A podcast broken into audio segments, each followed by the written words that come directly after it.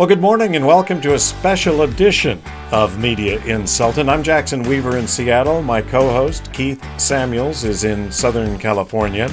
And today we have a special guest. We have radio station owner Brad Fuhr, who owns KGAY, better known as KGAY, in Palm Springs. And Brad has um, joined us as a special guest here because we think Brad has done more than just create a unique format for Palm Springs. He also has uh, been involved and figured out some answers in the tussle between selling digital online content with his publication, The Gay Desert Guide, along with the radio station. He's worked both of those together, and I think you'll find some real good wisdom in what he has to say. So, Brad, good morning and welcome to Media Insultant. Thank you very much. I, I look forward to being insulted by you both. so, give us the elevator pitch. Tell us about KGAY, Tell us about Gay Desert Guide. Sure. KGAY is a LGBTQ focused radio station playing dance hits. Uh, this is a format that my good friend and our program director, Chris Shebel, uh, kind of uh, engineered and created for Chicago, where he was at Energy 92.7. Mm. he also had this in San Francisco, and it's been a very, a very robust format. We've actually gotten to be number one non-Hispanic men 25 plus in the market after one book. After Chris and I took this back over again. Wow. Now, I think the the thing is, it does have mass appeal. It's a very broad music library. We are spanning the decades from disco to current music. We've actually, uh, uh, Jackson, when you were working with us, uh, we weren't. I don't think we had any currents in the format at that time. But now we've uh, put currents into the format, basically one or so an hour, and that kind of, you know, gets us um, to be more contemporary, maybe young it up just a little bit. Palm Springs being an older market, mm-hmm. um, that uh, needs to have that upper demo. The upper demo for us is 70 plus, 70 plus in Palm Springs. No, but we're we're uh, we're doing well. And then, so from the programming standpoint, that's where it is. Uh, it's a just a really good, broad-based kind of oldies-based uh, format um, playing all these dance hits and all up tempo music. You're not hearing any ballads on the radio station no, at no. all. um, and then, from a sales per- perspective, um, what I've done is used my experience with Emmis Interactive. Where I actually started back in 2001 with Emmis in Chicago at Q101. Oh, okay. My boss at that time was uh, Deborah Asayan.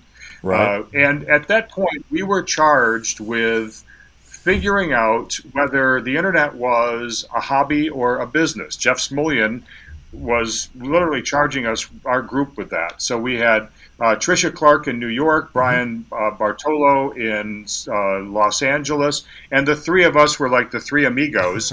and we got together and we looked at our radio station websites and figured out how could we make these more engaging. What was the business model? Back then, radio station websites were literally uh, brochureware. The morning guy's picture was mm-hmm. on there, and uh, you know you couldn't even do streaming back then. That was pre-streaming, I believe. Yep. So you were kind of stuck with not much happening, and uh, but yet you had this great mouthpiece with your radio station to drive consumers. And of course, this was during the dot com bust and boom of the early 2000s when we knew that radio was a huge driver to websites. Uh, remember uh, Toys R Us or whatever was it Toys.com or whatever yeah, yeah, yeah. whatever those millions of websites that came and went and we charged them a lot of uh, a, a, lot for each spot. I still have the sock puppet. Yeah, there you go. You know, just, yeah, So. Um, so my experience in marrying digital and radio dates back to that, mm. and I had two stints with Emmis Interactive that first stint at Q101, I was away for a number of years, was at iHeartMedia, and eventually came back to uh, work with that division. And we really were looking for engagement opportunities for our listeners. And because we had uh, publications at that time, we were looking for engagement opportunities for our publishing entities as well. Oh, that's so that's kind of the basis of how I married digital and radio together. And uh, you know, in those old days, it was, hey, if you buy an ad or if you uh, you know buy a schedule, we're going to bonus you that uh, 728 by 90 banner. And we take literally just the opposite approach. You know, you've got to get money for each piece of that. Mm-hmm. So, is that a good overview of uh, of where we've come? Well, tell us a, a little bit about De- Gay Desert Guide. You explained KGay very well. Tell us ah. about Gay Desert Guide and your editorial stance. Exactly. So, 10 years ago, when I first came to Palm Springs, after my final stints in radio in Los Angeles, um, I had uh, I was again working for Emmis Interactive. Uh, Palm Springs Life was one of my clients. Mm. That was one of our digital clients. So we had all of our magazines, like Los Angeles Magazine, and I did the sales training for the Palm Springs Life staff. I knew that Palm Springs had an LGBT, huge LGBT audience. I had bought a place out here in 2008, and Palm Springs Life, I said, look, you've got this thing called the guide that you publish every month. Why don't we do something called Gay Desert Guide as a brand extension in print and online, and I'll run that for you? And the publisher said, that's a great idea. We think we're doing just fine, but if you want to do it, go do it. so I went and did it. And I created the website, Gay Desert Guide because most of the publications reaching the LGBT market had gone out of business. Mm. So I created this to be a very robust events calendar, bar and nightlife, things to do, hiking trails, uh, the hotels, the gay resorts, anything that someone would want to do when they were looking to come to Palm Springs. And I have two audiences I've got the locals, mm-hmm. and then I've got the visitors who are planning to come to Palm Springs. So we have viewers on our website from all over the world making their plans. Uh, I've got a robust database of around almost 7,000 people. Uh, mostly local, but almost, I guess, split between local and uh, and worldwide.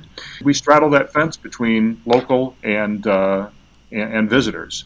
Roughly 11 million people come through the Coachella Valley every year as visitors, 5 million through Palm Springs alone, and at 10% LGBTQ, that's 1.1 million people coming yeah. through the valley. Yeah. Let me ask you a so, pro- programming question. Excuse me, Keith. Let me just sneak a programming okay. question in here. You know, you talked about the station actually, KGay, being mass appeal. It, it certainly was one of my observations that there is nothing exclusionary about what, what you're doing musically or in the, the content because you've got a great air staff, uh, actually an exceptional mm-hmm. air staff. Your morning guy is one of the best morning guys yes. in a long time. So is that intentional? Yes, yes. We we we knew that the LGBTQ audience would come to the party. We knew that we were programming directly to them, and that would be uh, kind of a no brainer, mm-hmm. even though we have Channel Q against us, Audacy's uh, offering. So it was really about trying to find a way to make sure that we did broaden out and we hit women and we hit, um, you know, straight cisgendered men and we hit the other members of our community. Now, musically, you know, it, we're not going to be playing Melissa Etheridge, so we may not appeal to the lesbian audience, let's say, but it does have a, a, broad base. Look, you know, kids can listen to it. We don't do anything that's controversial or dirty. We keep it clean. We do have some, uh, uh, you know, some nods and winks here and there that our community would know about, but others may not. But we uh, we, we really um, uh, broadened that appeal out, and no, we're not going to be a top station with women, but certainly women do like the radio station and listen. Good, good. Uh, Keith, I interrupted you. You had a, a, question for Brad. Well, I wanted to follow up on Brad's resume, and it's great to catch up with you, Brad, and great to see you again. It's been it's been way Thank too long. Brad and I worked together at Clear Channel when we both worked for a mutual friend of ours, Jeff Thomas, who we've talked about on the show many times, and and what a great cluster of radio stations and and talents that we got yeah. to rub shoulders with for uh, for a brief time together.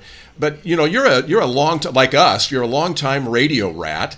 I know you know you had this you know great experience with Emmis Interactive and. Uh, I was a vendor to Emmis Interactive and Angie May right. Ward and and right. the teams in, in LA and other markets when I was selling a, a mobile messaging service, and right. I, I firsthand kind of experienced that let's try it. Let's let's engage more. Let's do something different that no one else is doing. It was a wonderful place.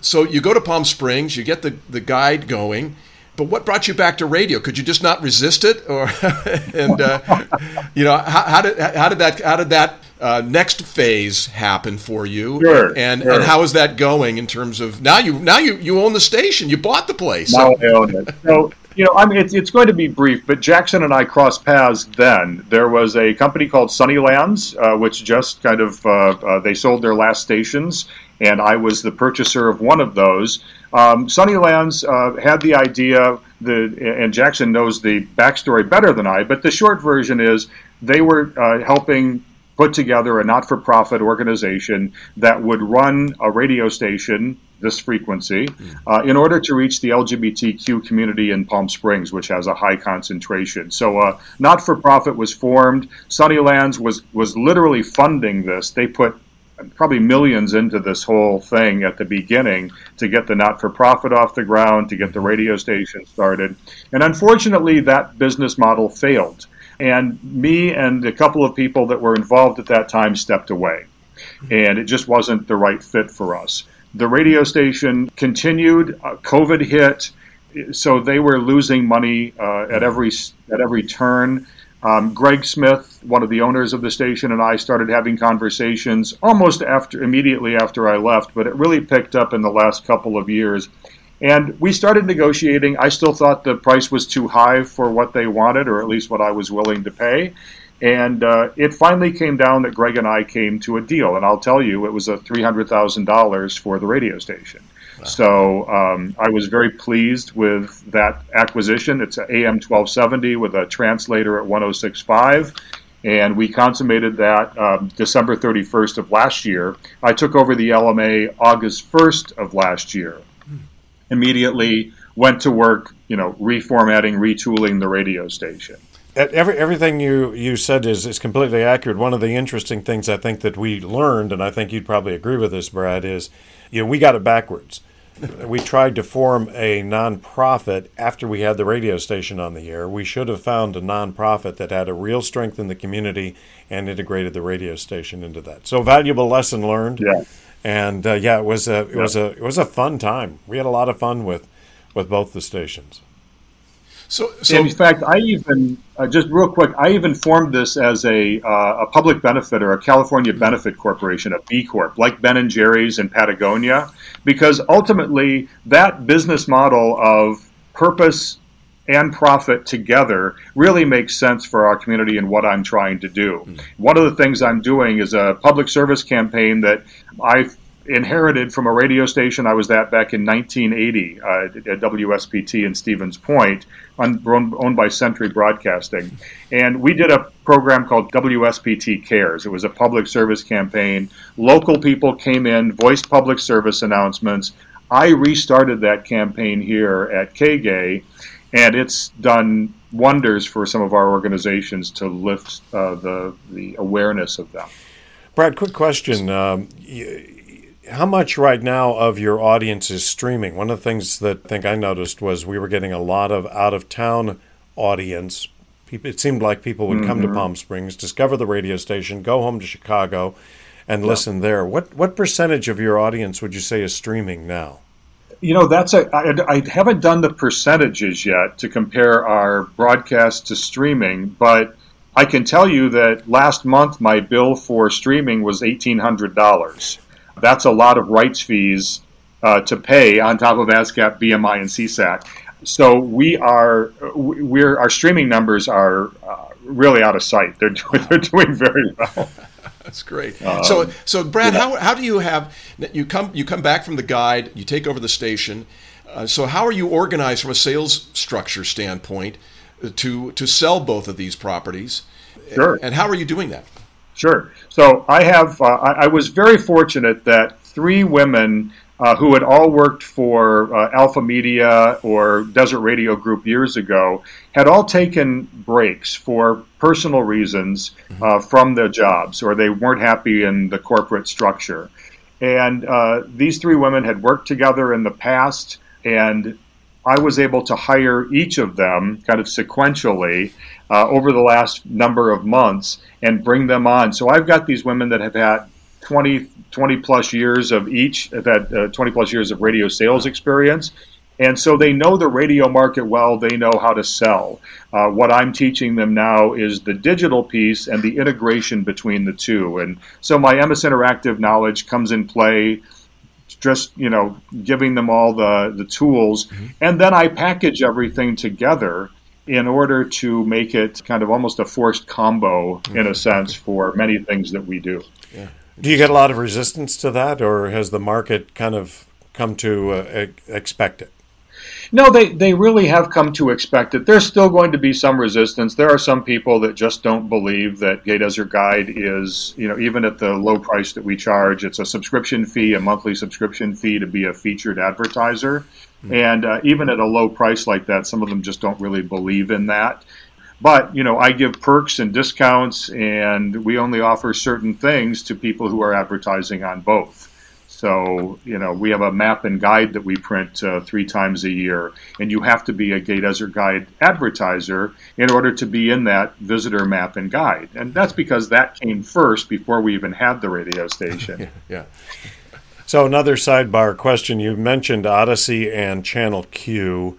Uh, ironically, Channel Q and KGay launched at almost the, exactly the same week, as I recall. Uh, but you've been Palm Springs has been quite a bit more successful than Channel Q, or it would seem to if you look at the at the ratings. Yeah. Uh, what do you attribute yeah. that to? Probably one being a local radio station and doing things that really impact and touch the community, and not just having liners that say that. But mm. really, number two is Channel Q is not meant to be an over-the-air radio station. You know, you, they put it on in a couple of markets just be, mm-hmm. because a it makes sense here. Most everywhere else, it's an HD2 station. I've looked at every market that they're in, and they don't appear anywhere in the entire United States in any Nielsen book. So even in Palm Springs, they're getting a 0.3 or something like that. It's a really low rating. Yeah. And it's just, I don't think they care necessarily about the over the air thing. It's a combination of talk and music. Mm. Uh, they're doing love lines at night. They've got a lot of talk during the day. They actually used to run one hour political shows during the day. That went away. So they really don't program it to be a competitive over the air radio station. And that's really the, the primary difference. Good, yeah. good. Keith, you had um, a final question. I can tell just by the look in your eye. You got a rap well, you question. Know, I, you know, I, am the competitive guy, and I, you know, and and, and and your market's pretty competitive. I mean, you've got You've got a big Alpha presence, Alpha Media. Mm-hmm. You've got the local guys from Marker Broadcasting, and then you've got uh, you know a myriad of, of Spanish language competitors as well. You know, what's it like out on the street these days? You know, now that you're back on the street, uh, you know, selling a radio station. You know, what's what's that like going up against these guys? And and, and where have you found kind of a nice? If, where have you found your niche, if you will, in, in how to in how to get the money? Uh, you know, and get these budgets. Right. right. Uh, you know, from an agency standpoint, that can be challenging. In fact, we even had a, uh, a, a, local advertiser that is an institutional government agency, and they just assumed that we were one of the alpha stations or one of the marker stations. So we, we're already buying you. Like, no, we're independent.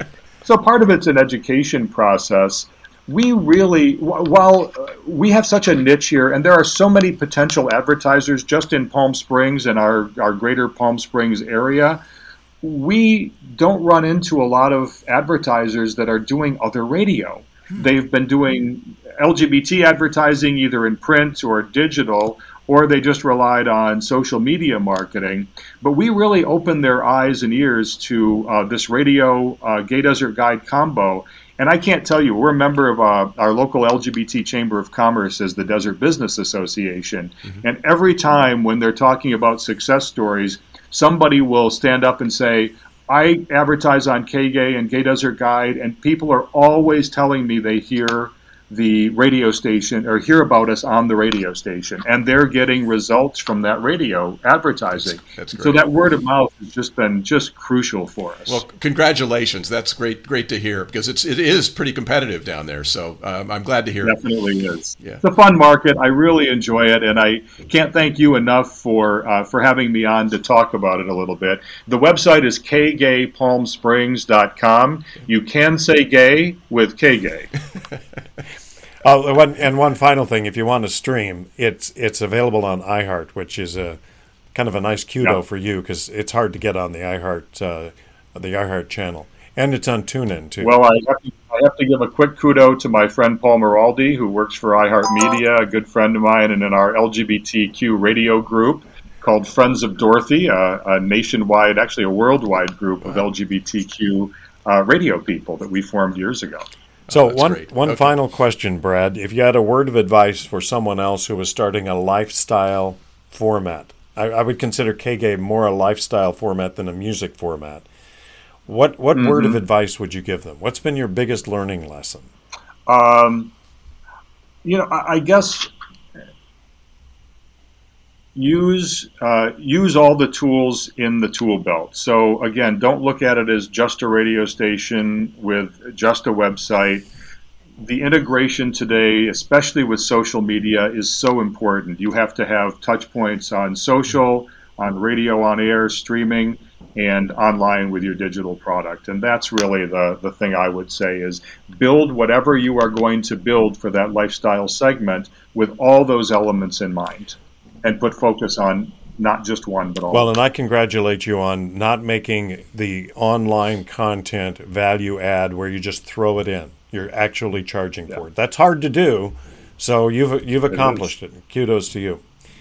Thank you. We have been talking this morning with uh, Brad Furrows, owner of KGAY Radio in Palm Springs, uh, along with the Gay Desert Guide. Don't forget that they both go hand in hand. So, Brad, thank you so much for joining us here on Media Insultant, and we'll see you next time we're down in uh, the Coachella Valley. Thank you, Keith. Thank you, Jackson. It's great to talk to you both. Great to see you again, Brad. Take care, buddy. Continued good luck.